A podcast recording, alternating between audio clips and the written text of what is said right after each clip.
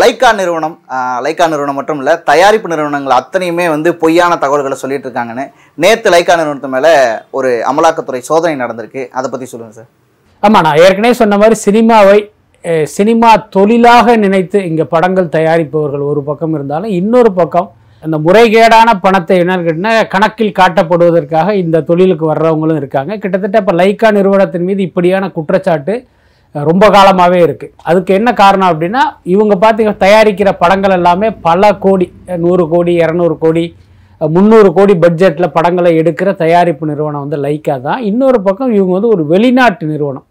லண்டனை தலைமையிடமாக கொண்டு வெவ்வேறு தொழில் பண்ணுகிற லைக்கா இங்கே வந்து லைக்கா ப்ரொடக்ஷன்ஸ் அப்படின்னு பார்த்தீங்கன்னா படங்களை தயாரிச்சுக்கிட்டு இருக்காங்க. இப்போ இந்த ரெண்டு காரணங்களால் இந்த நிறுவனத்தில் இந்த மாதிரியான முறைகேடு நடப்பதற்கு வாய்ப்புகள் வந்து அதிகம் அப்படின்னு அமலாக்கத்துறை நினச்சி தான் கடந்த வருடங்களில் பார்த்தீங்கன்னா இவங்களுக்கு வந்து நான் நோட்டீஸ் அனுப்பிச்சிருக்காங்க ரெய்டு பண்ணியிருக்காங்க ஸோ அதன் தொடர்ச்சியாக தான் நேற்றும் இதே மாதிரியாக ரெய்டு நடத்தப்பட்டிருக்கு. ஸோ இதனுடைய முடிவு என்ன அப்படிங்கிறத அவங்க அதிகாரப்பூர்வமாக தெரிவிக்கல.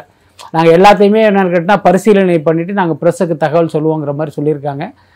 முறைகேடு நடந்திருப்பதற்கான வாய்ப்புகள் நிறைய இருக்குது அப்படின்னு தான் நான் நினைக்கிறேன். So Thalapathy sixty eight so அடுத்ததாக தளபதி சிக்ஸ்டி செவனை தொடர்ந்து சிக்ஸ்டி எயிட் வெங்கட் பிரபு அவர்களோட இயக்கத்தில் உருவாக போகுதுன்னு சொல்லியிருக்காங்க. ஸோ அஃபிஷியல் அனௌன்ஸ்மெண்ட் எப்போ வரும்? அண்ட் என்ன மாதிரியான ஒரு படமாக வரப்போகுது?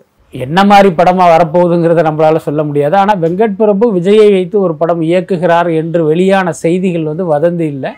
உண்மைதான் அது. அதை நம்ம கிட்டத்தட்ட விஜய் தரப்பில் இருந்தே நேற்று நான் உறுதி பண்ணேன் ஏன்னா பொதுவாகவே இந்த சமூக ஊடகங்களில் பார்த்திங்கன்னா வதந்திகள் தான் அதிகமாக இருக்கும்.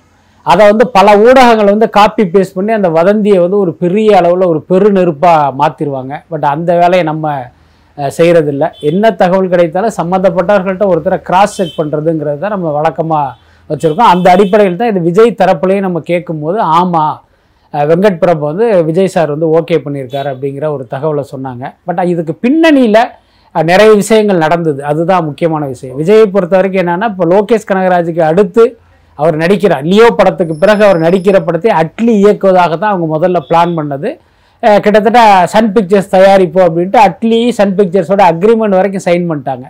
இப்போ என்னாச்சுன்னா அந்த ஜவான் படம் டிலே ஆனதுனால அட்லியால் அந்த குறிப்பிட்ட காலத்துக்குள்ளே வந்து இந்த ப்ராஜெக்டை ஸ்டார்ட் பண்ண முடியாத ஒரு சூழல்.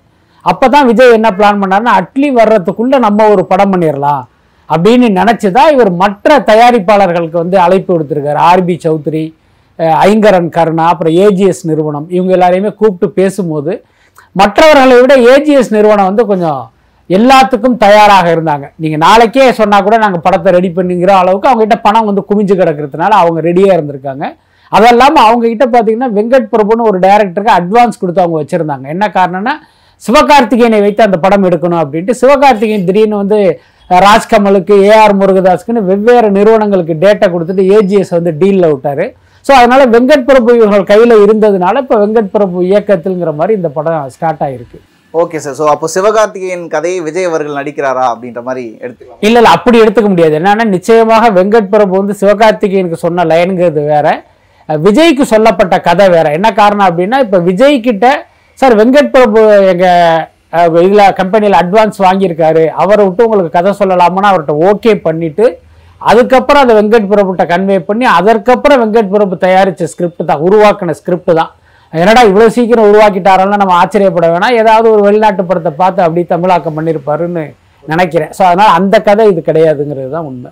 Okay sir. ஸோ கதை அப்படின்னு சொல்லும்போது ரொம்ப முக்கியமானது. சமூகத்தில் பார்க்கக்கூடிய ஒரு விஷயம். ஸோ அதனால் அடுத்த கேள்வி அதிலிருந்தே கொண்டு போயிடலான் இருக்கேன் சார். ஆதி புருஷ் அப்படின்னு சொல்லி ஒரு படம் வரப்போகுது. அதற்கு முன்னாடி கேரளா ஸ்டோரின்னு ஒரு படம் வந்துச்சு. ஸோ இந்த படங்களுடைய கதை அம்சங்கள் எல்லாமே வந்து பிஜேபியோட இருபத்தி நாலு தேர்தலுக்கான மேனிப்புலேஷன் அப்படின்னு சொல்லி ஒரு டாக் இருக்குது அதை பற்றி உங்களோட கருத்து? இல்லை அது உண்மைதான். நான் வந்து பல மாதங்களாக பல நேர்காணலில் நான் அந்த விஷயத்தை பற்றி நான் தொடர்ந்து பேசிக்கிட்டே இருக்கேன். என்னென்னா ரெண்டாயிரத்தி இருபத்தி நாலு தேர்தலில் எப்படியும் வெற்றி அடையணுங்கிறது பாஜகவுடைய ஒரு மிகப்பெரிய நோக்கமாக இருக்குது அப்போ அவங்க பல வழிகளில் அதுக்கு முயற்சி பண்ணுறாங்க நீங்கள் கூட கேள்விப்பட்டிருப்பீங்க. இந்தியாவின் முக்கிய ஊடகங்களை எல்லாம் கிட்டத்தட்ட விலை கொடுத்து வாங்கின மாதிரி அவங்க பக்கம் திருப்பிட்டாங்கங்கிற செய்திகள்லாம் வந்துக்கிட்டு இருக்கு. அதை அதை தாண்டி எப்படி மக்கள்கிட்ட நம்ம கொள்கையை கொண்டு போகிறதுங்கும் போது இப்போ அவர்களுக்கு ரொம்ப இலகுவான விஷயமா தெரிஞ்சது என்ன அப்படின்னா திரைப்படத்துறை. என்னன்னா இன்றைக்கு இந்தியாவில் மக்களுடைய ஒரு பிரதான பொழுதுபோக்குங்கிறதே திரைப்படம் தான். ஸோ அப்போ திரைப்படங்கள் மூலமாக ஒரு பக்கம் இந்துத்துவ கருத்துக்களை அவங்க கிட்ட கொண்டு போகிறது இன்னொரு பக்கம் பார்த்தீங்கன்னா ஆன்டி மைனாரிட்டி அந்த வெறுப்பு பிரச்சாரத்தை எடுத்துகிட்டு போகிறதுங்கிற அடிப்படையில் பல தயாரிப்பாளர்களுக்கு இந்த பாஜகவும் அவர்கள் சார்ந்த மற்ற அமைப்புகளும் பார்த்தீங்கன்னா பல நூறு கோடிக்கணக்கில் இன்வெஸ்ட் பண்ணுறதுக்கு தயாராக இருக்காங்க இன்வெஸ்ட் பண்ணிக்கிட்டு இருக்காங்க. ஸோ இவர்களுடைய அந்த முதலீட்டில் தான் காஷ்மீர் ஃபைல்ஸும் சரி கேரளா ஸ்டோரியும் சரி ஆதி புருஷும் சரி இந்த மாதிரி பல படங்கள் வந்து தொடர்ந்து வெளியாகிட்டு இருக்கு. ஸோ இது எல்லாமே பார்த்தீங்கன்னா அந்த தேர்தலை மனதில் வைத்து பாஜக செய்கிற ஒரு தந்திரம் சூழ்ச்சி அப்படின்னு வேணா சொல்லலாம். சார் ஸோ இந்த விஷயங்கள் பேசிகிட்டு இருக்கும்போது நிச்சயமா அப்படியே சூப்பர் ஸ்டார் அவர்களை பற்றி நம்ம பேசியே ஆகணும். ஸோ ஒவ்வொரு படத்துலையும் ஒவ்வொரு விஷயங்களை புதுமையாக பண்ணிக்கிட்டு இருக்கக்கூடியவர். இது வரைக்கும் கேமியோ ரோல்ஸ் ரொம்பவே கம்மியாக பண்ணியிருக்கக்கூடிய ஒரு நபர். ஸோ லால் சலாம் திரைப்படத்தில் அவர் பண்ணியிருக்கக்கூடிய கதாபாத்திரம் பற்றி ஏதாவது டீட்டெயில் சொல்ல முடியுமா சார் அதான் நீங்கள் ஏற்கனவே பார்த்துருப்பீங்க. இப்போ சமீபத்தில் அந்த லால் சலாம் படப்பிடிப்பில் ரஜினிகாந்த் போய் இணைந்தார். அன்னைக்கு வந்து ஒரு போஸ்டர் வெளியிட்டாங்க. மொய்தீன் பாய் அப்படிங்கிற ஒரு கேரக்டர் பெயராக தான் அதை ரிவீல் பண்ணாங்க. ஸோ அவர் முஸ்லீமாக அந்த படத்தில் நடிக்கிறாரு. நாம் கேள்விப்பட்டது என்ன அப்படின்னா அந்த படத்தை பொறுத்த வரைக்கும் அவர் ஒரு அதிகபட்சமாக ஒரு பதினஞ்சிலிருந்து இருபது நிமிஷம் தான் அந்த படத்தில் அவர் வர்றாரு. அது இல்லாமல் அந்த படத்துக்கு பேசப்பட்ட சம்பளமுங்கிறது மிக மிக குறைவான ஒரு சம்பளம் தான் வாங்கியிருக்காரு. ஆனால் ரஜினி இப்படி ஒரு கதாபாத்திரத்தில் நடிக்கிறது வந்து ஒரு பக்கம் நமக்கு ஆச்சரியமாக இருந்தாலும் இன்னொரு பக்கம் அவர் ஏன் நடிக்கிறாரு அப்படின்னு பார்த்தா அதுக்கு ரெண்டு காரணம். ஒன்று என்னன்னா அவருடைய மகள் ஐஸ்வர்யா இயக்குகிற படம். ஐஸ்வர்யா வந்து இப்போ விஷ்ணு விஷால் விக்ராந்தை வச்சு இயக்குனாங்க அப்படின்னா அந்த படத்தை பார்க்கறதுக்கு ஆடியன்ஸ் தியேட்டருக்குள்ளே வரமாட்டாங்க. அப்போ அந்த படத்துக்கு ஒரு வணிக வெற்றி கிடைக்காது. ஒருவேளை படம் ரிலீஸ் ஆகி சூப்பர் படம் சொல்லி மக்கள் தியேட்டருக்கு வருவதற்கு வாய்ப்பு இருக்குது ஆனால் ஓப்பனிங்கிறது இருக்காது. அப்போ மகளுடைய படத்துக்கு ஒரு ஓப்பனிங் கிடைக்கணும் அப்படிங்கிறதுனால இவர் வந்து கேமியோவாக உள்ளே வந்திருக்காருங்கிறது ஒரு காரணம்.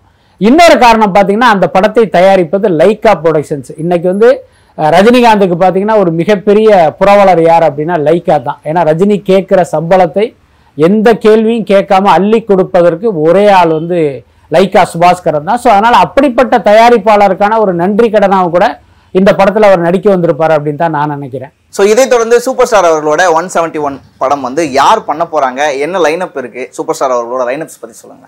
அதான் லால் சலாம் படத்தை அடுத்து ரஜினி நடிக்கிற படம் வந்து இதே லைக்கா ப்ரொடக்ஷன்ஸ் தயாரிப்பில் தாசா ஞானவேல் இயக்குகிற படம். உங்களுக்கு தெரியும் அவர் ஜெய்பீம்ங்கிற ஒரு படத்தை எடுத்து ஒரு இந்திய அளவில் ஒரு மிகப்பெரிய கவன ஈர்ப்பை ஏற்படுத்தின இயக்குனர் அவர். ஸோ அவருடைய இயக்கத்தில் ரஜினி நடிக்க போறார் அப்படிங்கிறது ஏற்கனவே வெளியான செய்தி தான். இதில் கூடுதல் தகவல் என்ன அப்படின்னா இந்த படத்தில் விக்ரமை வில்லனாக நடிக்க வைப்பதற்கான ஒரு முயற்சி நடந்துகிட்டு இருக்கு. தாசா ஞானவில் விக்ரமை சமீபத்தில் சந்தித்து அந்த படத்தினுடைய முழு கதையும் சொல்லி அவர் வந்து இது வில்லனா நடிக்கணும் அப்படின்னு கேட்டிருக்காங்க. ஆனால் விக்ரமை பொறுத்த வரைக்கும் வில்லனாக நடிப்பதற்கு அவருக்கு விருப்பம் இல்லை. ஸோ அதனால என்னென்னா அவர் ஒரு மாதிரி தயங்கியிருக்காரு. கிட்டத்தட்ட ஒரு நாள் முழுக்க அவர் கூட இருந்து தாசா ஞானவேல் வந்து விக்ரம் வந்து கன்வின்ஸ் பண்ண ட்ரை பண்ணியிருக்காரு.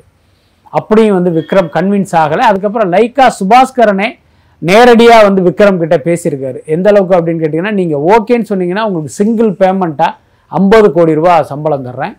அது இல்லாமல் அந்த வி- ஹீ வில்லன் கேரக்டராக இருந்தாலும் பார்த்தீங்கன்னா உங்களுடைய இமேஜுக்கு பங்கம் வராத அளவுக்கு ஒரு மாதிரி ஒரு மெஜஸ்டிக்கான ஒரு வில்லன் கேரக்டராக அதை நம்ம பண்ணுறோங்கிற மாதிரிலாம் சொல்லியிருக்காங்க. பட் இது வரைக்கும் விக்ரம் வந்து தன்னுடைய சம்மதத்தை தெரிவிக்கலை. அதுதான் நமக்கு கிடைத்த தகவல்.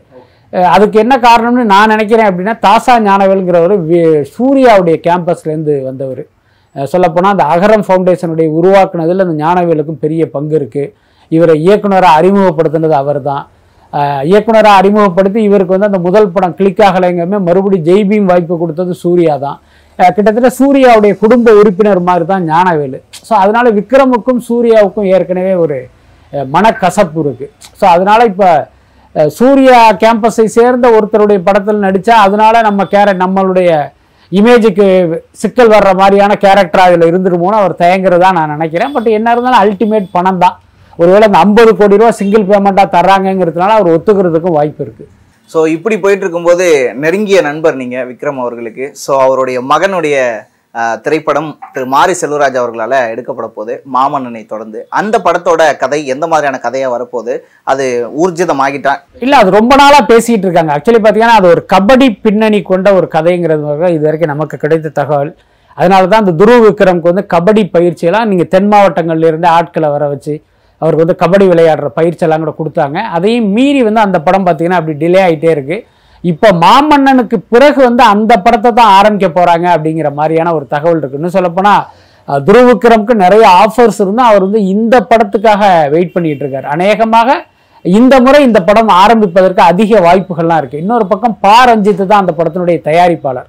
இப்போ அவரே கூட மாரி செல்வராஜை கூப்பிட்டு நீங்கள் தொடர்ந்து வெவ்வேறு படமாக பண்ணிட்டு போறீங்களே இந்த படத்தை முடிங்க அப்படின்னு அவர் கேட்டதாக ஒரு தகவல் இருக்கு. அதனால நிச்சயமா விரைவில் ஆரம்பிப்பாங்கன்னு தான் நினைக்கிறேன். ஓகே சார் ஸோ தொடர்ந்து இந்த விஷயங்களை பேசும்போது உலகநாயகன் கமல்ஹாசன் அவர்களோட இந்தியன் டூ திரைப்படம் ஏற்கனவே கொஞ்சம் இயக்குனர் சங்கர் அவர்களுக்கும் அவருக்கும் சண்டையாகி அப்படி கொஞ்சம் கிடப்பில் இருந்துச்சு. அப்புறம் மறுபடியும் தொடங்கினாங்க எல்லாம் சால்வ் ஆகி. மறுபடியும் ஒரு பிரச்சனை அப்படின்ற மாதிரி ஒரு டாக் போயிட்டு இருக்கு. இல்லை இல்லை. அது வதந்தி தான். அது எப்பயுமே இந்த மாதிரி ஒரு பெரிய படங்கள் வரும்.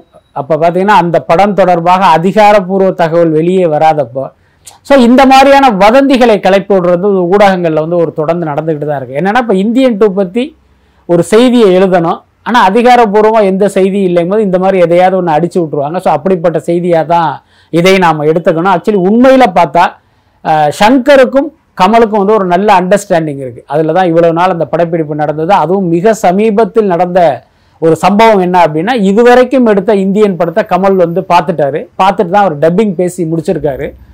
அந்த போர்ஷனையெல்லாம் பார்த்ததுக்கப்புறம் கமலுக்கு வந்து சங்கர் மேலே வந்து ஒரு பயங்கரமான மரியாதைன்னு சொல்ல முடியாது. பயங்கரமான இது வந்துருச்சு அவருக்கு. நம்பிக்கை வந்துருச்சு. என்னன்னா இந்த இந்தியன் டூவை வந்து இவர் வேற ஒரு லெவலுக்கு எடுத்துட்டு வர போறாரு அப்படிங்கிற நம்பிக்கையும் ஏற்பட்டுருச்சு. அதனால சங்கர்கிட்டே அவர் வந்து தன்னுடைய மகிழ்ச்சியெல்லாம் ஷேர் பண்ணிக்கிட்டாராம். இன்னும் சொல்லப்போனால் இந்திய சினிமாவில் இந்தியன் டூ தான் ஒரு பெஞ்ச் மார்க்காக இருக்க போகுதுங்கிற அளவுக்கு கமல் வந்து தன்னுடைய நண்பர்கள்ட்ட எல்லாம் ஷேர் பண்ணிட்டு இருக்காராம் ஸோ அப்படி இருக்கும்போது சங்கரோட அவருக்கு வந்து எப்படி சண்டை மாசாபம்லாம் வரும்? அதெல்லாம் வாய்ப்பே கிடையாது. ஓகே சார் ஸோ ஒரு சரியான தகவல் கொடுத்துருக்கீங்க. அதோட சேர்த்து மணிரத்னம் அவர்களோட முப்பத்தைந்து ஆண்டுகள் கழித்து இணையறார் கமல் அவர்கள் அடுத்த படமா அப்படின்னு சொல்லியிருக்காங்க. ஸோ அந்த படத்துல ஒரு மிகப்பெரிய ஸ்டார் காஸ்ட் இருக்கு அப்படின்ற ஒரு டாக்கும் இருக்கு. அதை பத்தி சொல்லுங்களேன் சார் அதான் பொதுவாகவே கமலுடைய பேட்டர்ன் என்னன்னா அவர் என்னதான் ஒரு சீனியரான ஆக்டராக இருந்தாலும் கரண்ட்ல என்ன ட்ரெண்டுங்கிறத வந்து கரெக்டாக வாட்ச் பண்ணி அதை அப்டேட் பண்ணிக்கிற கேரக்டர் தான் கமல். நீங்கள் கடந்த காலத்தில் பார்த்தா கமல் பெரிய நடிகர் தான். ஆனால் திடீர்னு வந்து ஒரு அலை அடிக்கும். மாதவன் மாதவன் எங்கே பார்த்தாலும் மாதவனை பற்றி பேசுவாங்க. டப்புன்னு மாதவனோட ஒரு படம் ஜாயின் பண்ணிக்குவார். திடீர்னு பார்த்தா பிரபுதேவா பிரபுதேவான்னு ஒரு அலை அடிக்கும். உடனே பிரபுதேவா கூட சேர்ந்து ஒரு படம் பண்ணுவார். அப்புறம் அப்பாஸ் அப்பாஸ்னு ஒரு சத்தம் கேட்கும். அப்பாஸ் அத்திக்கு படத்தில் கொண்டு வருவார். இது வந்து கமலுடைய பேட்டர்ன் என்னன்னா நம்ம படம் வெற்றி அடையணும்னா நம்ம முகத்தை மட்டும் காட்டினா வேலைக்கு ஆகாது. இன்னைக்கு யார் ட்ரெண்டில் இருக்காங்களோ அவங்களையும் உள்ளே கொண்டு வரணும்.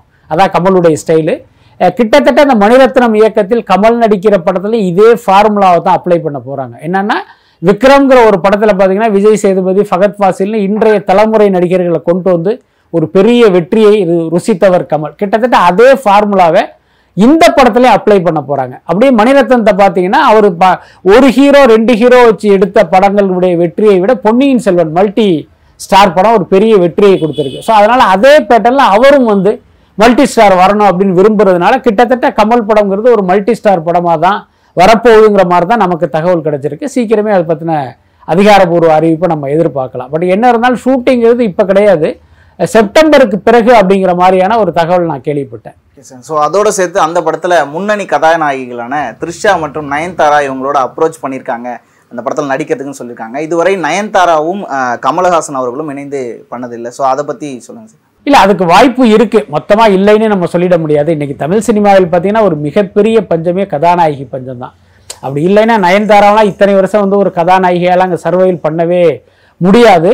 வேறு கதாநாயகிகள் இல்லாததுனால தான் நயன்தாரா வந்து இன்றைக்கும் வந்து ஒரு முன்னணி கதாநாயகியாக இருக்காங்க. கிட்டத்தட்ட திரிஷாவும் அதே தான் ஏன்னா அவங்கெல்லாம் ஒரு நாற்பது வயதை நெருங்கிய நிலையிலும் வந்து அவங்க கதாநாயகியாக நடிக்கிறாங்க. விஜய் அஜித் மாதிரியான முன்னணி ஹீரோக்கள் படங்களுடைய வாய்ப்பே அவங்களுக்கு தேடி போகுது. இதுதான் சாக்குன்னா அவங்களும் பார்த்தீங்கன்னா பல கோடி சம்பளம் கேட்குறாங்கன்னா இதுக்கு அடிப்படை காரணமே கதாநாயகி பஞ்சம் தான் ஸோ அப்படி இருக்கும்போது இப்போ கமலை வைத்து மணிரத்னம் எடுக்கிற படத்தில் ஒரு புதுமுக கதாநாயகி நீங்க போட முடியாது. இப்போ கமலுடைய வயசு அந்த கேரக்டருக்கு ஏற்ற மாதிரி வேணும்னா இப்போ இவர்களை மாதிரியான ஒரு சீனியர் ஹீரோயினை தான் போட்டாகணும். அதனால நிச்சயமா இவங்களை அப்ரோச் பண்ணி இருப்பதற்கு வாய்ப்பு இருக்கு. அதோட ஐஸ்வர்யா ராயையும் மணிரத்னம் மறக்க மாட்டார். அதனால அவரையும் வந்து இவர் அப்ரோச் பண்ணுவார் அப்படின்னு தான் நான் நினைக்கிறேன். ஓகே சார் ஸோ முதல் படம் இரண்டாவது படம்னு பாகம் பாகமாக எடுக்கிறது இப்போ பயங்கர ட்ரெண்ட் ஆகிட்டு இருக்க ஒரு விஷயம். அந்த வகையில் பிச்சைக்காரன் டூ ஜிகர்தண்டா டூ ஸோ இந்த படங்களை பற்றின சில வார்த்தைகள். அதாவது ஜிகர்தண்டா டூவை பொறுத்த வரைக்கும் நிச்சயமாக அது அந்த முந்தைய பாட்டினுடைய சீக்குவலாக இருப்பதற்கு வாய்ப்பு இருக்குது ஏன்னா அதனுடைய க கேரக்டர்கள் வேறையாக இருந்தாலும் ஐ மீன் ஸ்டார் காஸ்டிங் வேறையாக இருந்தாலும் கதை வந்து அதனுடைய தொடர்ச்சியாக இருக்கிற மாதிரி தான் அந்த விளம்பரங்களை எல்லாம் வச்சு பார்க்கும்போது தோணுது. பட் பிச்சைக்காரன் டூங்கிறது பார்த்தீங்கன்னா அந்த பிராண்டை பயன்படுத்தி அதை ஒரு சீக்குவல் மாதிரி வந்து இவங்க பண்ணியிருக்காங்களே தவிர இதற்கும் அந்த முந்தைய கதைக்கும் ஒரு பெரிய வித்தியாசம் இருக்கிறதா தான் நான் நினைக்கிறேன். என்னென்னா பிச்சைக்காரன் படத்தை பொறுத்த வரைக்கும் அம்மா மகனுக்கான அந்த எமோஷனல் தான் அந்த படம். இந்த படத்தில் பார்த்தீங்கன்னா அண்ணன் தங்கச்சிங்கிற மாதிரி ஒரு சேஞ்சஸ் பண்ணியிருக்காங்க. பட் இதெல்லாம் சைடு ட்ராக் தான். மெயின் மேட்ரு என்ன அப்படின்னு கேட்டிங்கன்னா பிச்சைக்காரன் டூவில் ஒரு மிகப்பெரிய கோடீஸ்வரன். அவன் இவ்வளோ பெரிய கோடீஸ்வரனாக இருக்கானேன்னு அவனுடைய எதிரிகள் வந்து அவனுடைய மூளையை வந்து ஒரு அகட்டிட்டு ஒரு பிச்சைக்காரனுடைய மூளையை வந்து அவருக்கு வச்சிடுறாங்க. அதுக்கப்புறம் அவர் என்ன ஆகிறார் அப்படிங்கிறது தான் மெயின் பிளாட்டாக பட் இதை கேட்கும் போதே காமெடியாக இருந்துச்சு. ஏன்னா மூளை மாற்று அறுவை சிகிச்சைங்கிறதெல்லாம் இன்னும் நடைமுறைக்கு வரல. இந்த அதீத கற்பனையே அந்த படத்துக்கு வந்து பாதகமாக அமைவதற்கும் வாய்ப்பு இருக்குன்னு தான் நான் நினைக்கிறேன். ஸோ பிச்சைக்காரன் அப்படியே கார்த்திக் சுப்ராஜ் அவர்களோட ஜிகர்தண்டா. ஸோ பிச்சைக்காரன் பற்றி பேசியாச்சு. ஸோ ஜிகர்தண்டாவில் ராகவா லாரன்ஸ் அவர்களை தேர்ந்தெடுத்ததுக்கான காரணம் என்ன? கார்த்திக் சுப்ராஜ் ஏன் பழைய டீமே வச்சு பார்ட் டூ பண்ணக்கூடாது? இல்லை அது வந்து அவர்கிட்ட தான் கேட்கணும். நான் என்ன நினைக்கிறேன் அப்படின்னா ராகவா லாரன்ஸை பொறுத்த வரைக்கும் பார்த்தீங்கன்னா தமிழ் தெலுங்கு ஹிந்தி மூணு லாங்குவேஜ்லையுமே அவருக்கு வந்து ஒரு பிஸ்னஸ் வேல்யூ இருக்குது அதாவது பார்த்தீங்கன்னா இப்போ ராகவா லாரன்ஸ் நடித்த ஒரு படம்னா தெலுங்கு டப்பிங் ரைட்ஸ் வந்து ஒரு பெரிய விலைக்கு விற்கிது ஹிந்தி டப்பிங் ரைட்ஸ் அதை விட பெரிய விலைக்கு விற்கிது இப்போ சினிமாவை பொறுத்த வரைக்கும் பார்த்தீங்கன்னா இந்த கேரக்டருக்கு இவர் பொருத்தமாங்கிறது முக்கியமே கிடையாது. இவரை வச்சு படம் எடுத்தால் எவ்வளோ பிஸ்னஸ் பண்ணலாம் நமக்கு எவ்வளோ லாபங்கிறது தான் எல்லாருடைய கால்குலேஷனு ஸோ அந்த அடிப்படையில் தான் ஜிகர்தண்டா டூக்கு லாரன்ஸை பயன்படுத்தியிருப்பாங்கன்னு நினைக்கிறேன். லாரன்ஸ் இதில் ஹீரோவாக இருந்தாலும் லாரன்ஸே சொன்னது என்னான்னு கேட்டீங்கன்னா என்னை விட எஸ்ஜே சூர்யாவுக்கு தான் இதில் பெரிய இம்பார்ட்டன்ஸ் கொடுத்துருக்காங்க. அந்த கிட்டத்தட்ட ஹீரோவே அவர் தாங்கிற அளவுக்கு அவர் சொன்னார். கிட்டத்தட்ட அது உண்மையாக இருப்பதற்கும் வாய்ப்பு இருக்குது ஒன்று இது இந்த இரண்டு ஹீரோக்கள் நடித்த படமாக மக்கள் புரிந்து கொள்வதற்கு நிறைய வாய்ப்பு இருக்குது இதில். ஓகே இயக்குனர்களே ஹீரோவாக நடிக்கிறது காலங்காலமாக வழக்கமாக மாறிடுச்சு இப்போது ஸோ அந்த வகையில் நிறைய படங்களோட லிஸ்ட்டை வச்சுக்கிட்டு இருக்க நம்ம லோகேஷ் கனகராஜ் அவர்கள் சமீபத்தில் சிங்கப்பூர் சலூனில் ஒரு கேமியோ ரோல் பண்ணியிருக்காரு அப்படின்னு சொல்லி ஒரு டாக் இருக்குது அதை தொடர்ந்து இன்னொரு படமும் பண்ண போகிறாரு அப்படின்ற மாதிரி இருக்காங்க. ஸோ அந்த விஷயத்தை பற்றி சொல்லுங்களேன். இல்ல அது பொதுவாகவே பார்த்தீங்கன்னா சினிமாவில் வந்து ஒருத்தர் பாப்புலர் ஆயிட்டார் அப்படின்னா அவருடைய பாப்புலாரிட்டியை கேஷ் பண்ணணும் அப்படின்னு ஒரு கூட்டம் வந்து எப்பயுமே அலையும். அது பல காலங்களில் நடந்திருக்கு. ஸோ அந்த மாதிரி இன்னைக்கு லோகேஷ் கனகராஜ் மக்கள் அறிந்த ஒரு இயக்குனர். இன்னைக்கு நிறைய இயக்குனர்கள் இருக்கலாம். ஆனால் ரோட்டில் போனால் ஒரு பத்து பேர் கூடுற அளவுக்கு ஒரு பாப்புலாரிட்டி ஃபெமிலியர் ஃபேஸ் யாருன்னா லோகேஷ் கனகராஜ். அப்போ படத்தில் இருக்கிற ஒரு சின்ன கேரக்டரில் யாரோ ஒருத்தர் நடிக்க வைக்கிறதுக்கு இப்போ இந்த ஃபெமிலியர் ஃபேஸை நடிக்க வச்சா அந்த நேரத்தில் ஒரு கிளாப்ஸ் கிடைக்கும். அது வந்து ஒரு புல்லிங் பாயிண்டாக இருக்குங்கிறதுனால இந்த மாதிரி ட்ரை பண்ணுவாங்க. கிட்டத்தட்ட சிங்கப்பூர் செலவில் லோகேஷ் கனகராஜ் அப்படி தான் ட்ரை பண்ணியிருக்காங்க. ஆக்சுவலி பார்த்தீங்கன்னா அது ஒரே ஒரு காட்சி ஏதோ ஒரு ரியாலிட்டி ஷோ அதில் வந்து ஒரு நடுவராக இவர் உட்காந்துட்டு ஒரு ரெண்டு வார்த்தை பேச போகிறார் இவ்வளவுதான் அந்த படத்தில் லோகேஷ் கனகராஜுடைய பங்கு. நான் என்ன நினைக்கிறேன்னா ஆர்ஜே பாலாஜி இப்போ எல்லாருக்கிட்டையும் ஃப்ரெண்ட்லியாக பழகுற ஒரு கேரக்டர் அந்த அடிப்படையில் தன்னுடைய படத்துக்கு வந்து ஒரு பரபரப்பு வேணுங்கிறதுனால அவர் உள்ளே கொண்டு வந்திருப்பாருன்னு நினைக்கிறேன். ஸோ போன முறை நடிகர்களை பற்றி நிறைய பேசியிருந்தோம். இந்த முறை இயக்குனர்களின் பக்கமாக மாறிக்கிட்டு இருக்குது. ஸோ அந்த வரிசையில் இயக்குனர் பார்த்திபன் அவர்களோட அடுத்த படம் எப்போ எடுக்க போறாரு? என்ன மாதிரியான ப்ராசஸ் போயிட்டு இருக்கு அதை பற்றி சொல்லுவாங்க இல்லை பார்த்திபனை பொறுத்த வரைக்கும் அடுத்த ப்ராஜெக்ட் பற்றி அவரே இன்னும் டிசைட் பண்ணலை அப்படின்னு தான் நான் நினைக்கிறேன். சமீபத்தில் கூட ஒரு இடத்துல பார்த்து மீட் பண்ணிட்டு இருக்கும்போது இப்போ ஸ்டோரி ரெடி பண்ணிட்டு இருக்கேன் அப்படிங்கிற மாதிரி தான் அவர் சொன்னார். பட் எப்பயுமே அது பார்த்திபன் தெரியும்ல. புலிவால் பிடிச்ச கதை தான் பார்த்திபனை பொறுத்த வரைக்கும். இனி அவர் வந்து ஒரு நார்மலான படத்தை வந்து எடுக்கவே முடியாது. அந்த இரவின் நிழல் அதுக்கு முன்னே ஒத்த செருப்பு அப்படின்னு அந்த பரிச்சார்த்த சினிமா எடுத்து அதன் மூலமாக ஒரு பப்ளிசிட்டி அதன் மூலமாக ஒரு பரபரப்பு அப்படின்னு அந்த ருசியை கண்டுட்டார் பார்த்திபன் அதனால் அவருடைய அடுத்தடுத்த படங்களும் கிட்டத்தட்ட அந்த மாதிரி தான் இருக்கும் இருந்த ஆகணும். ஸோ அதனால் அதற்கான கால அவகாசமாக நம்ம எடுத்துக்க வேண்டியது பட் அவர் வாயிலிருந்தே அந்த அப்டேட் வரும்னு நம்ம எதிர்பார்க்கலாம். அது இல்லாமல் அடுத்த படத்துக்கான தலைப்பு குறித்து வந்து பார்த்திங்கன்னா அவர் ட்விட்டரில் வந்து சில புதிர் போட்டிகள்லாம் வைத்து அதிலிருந்து ஒரு தலைப்பெல்லாம் கூட அவர் தேர்வு பண்ணதான் நான் கேள்விப்பட்டேன். ஸோ விரைவில் அவருடைய அறிவிப்பு வரும்னு எதிர்பார்க்கலாம். சூப்பர் சார் ஸோ புதுமையான விஷயங்களை பண்ணுறது அப்படின்றதுல பார்த்திபன் அவர்கள் அடிச்சுக்க முடியாது. அதே மாதிரி தனக்கென தனி பாணி வச்சிருக்கிற ஒரு இயக்குனர் மிஷ்கின் அவர்கள். ஸோ அவருடைய பிசாசு டூ படம் வந்து ரொம்ப நாளாக அப்படியே கிடப்பிலே கிடக்கு. அதுக்கான காரணம் என்ன?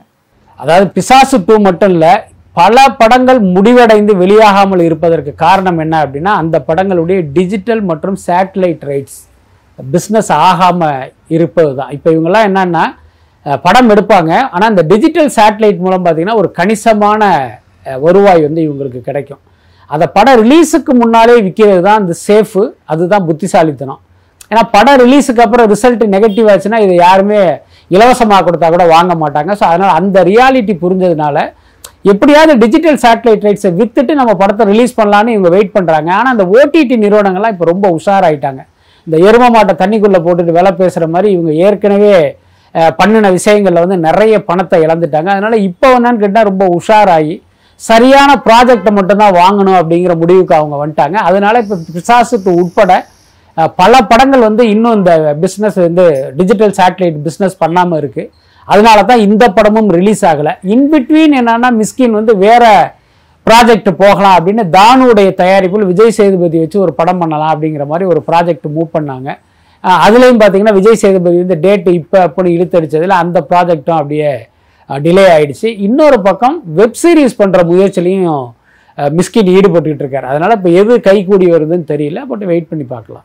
ஓகே சார் ஸோ இந்த விஷயங்கள் பேசும்போது நிச்சயமாக நெல்சன் இயக்குனர் அவர்களை பற்றி பேசியே ஆகணும். ஸோ மாவீரன் திரைப்படம் வந்து இப்போது ரிலீஸ் தேதி வந்து முன்னவராகவே சொல்லியிருக்காங்க. காரணம் ஜெயிலர் படம் ரிலீஸ் ஆகிறதுனால. ஸோ இதனால் சிவகார்த்திகேயன் அவர்களுக்கும் நெல்சன் அவர்களுக்கும் ஒரு சண்டை அப்படின்னு சொல்லி சமூக வலைதளங்களில் ஒரு டாக் போயிட்டு இருக்கு. இதெல்லாம் ரொம்ப ஒரு முட்டாள்தனமான விஷயம். அதான் நான் ஏற்கனவே சொன்ன மாதிரி இந்த சமூக ஊடகங்களின் செய்தியை வந்து நம்ம சல்லடை போட்டு சலிச்சு தான் எடுத்துக்கணும். என்னென்னா ஒரு ஊடகம் அப்படின்னா அந்த அந்த செய்தியை எழுதுவர் யாருன்னு கேட்டிங்கன்னா அந்த ஊடகத்தில் அனுபவம் உள்ள என்ன ஒரு ஜேர்னலிஸ்ட்டு அந்த ஜேர்னலிசம்னா என்ன?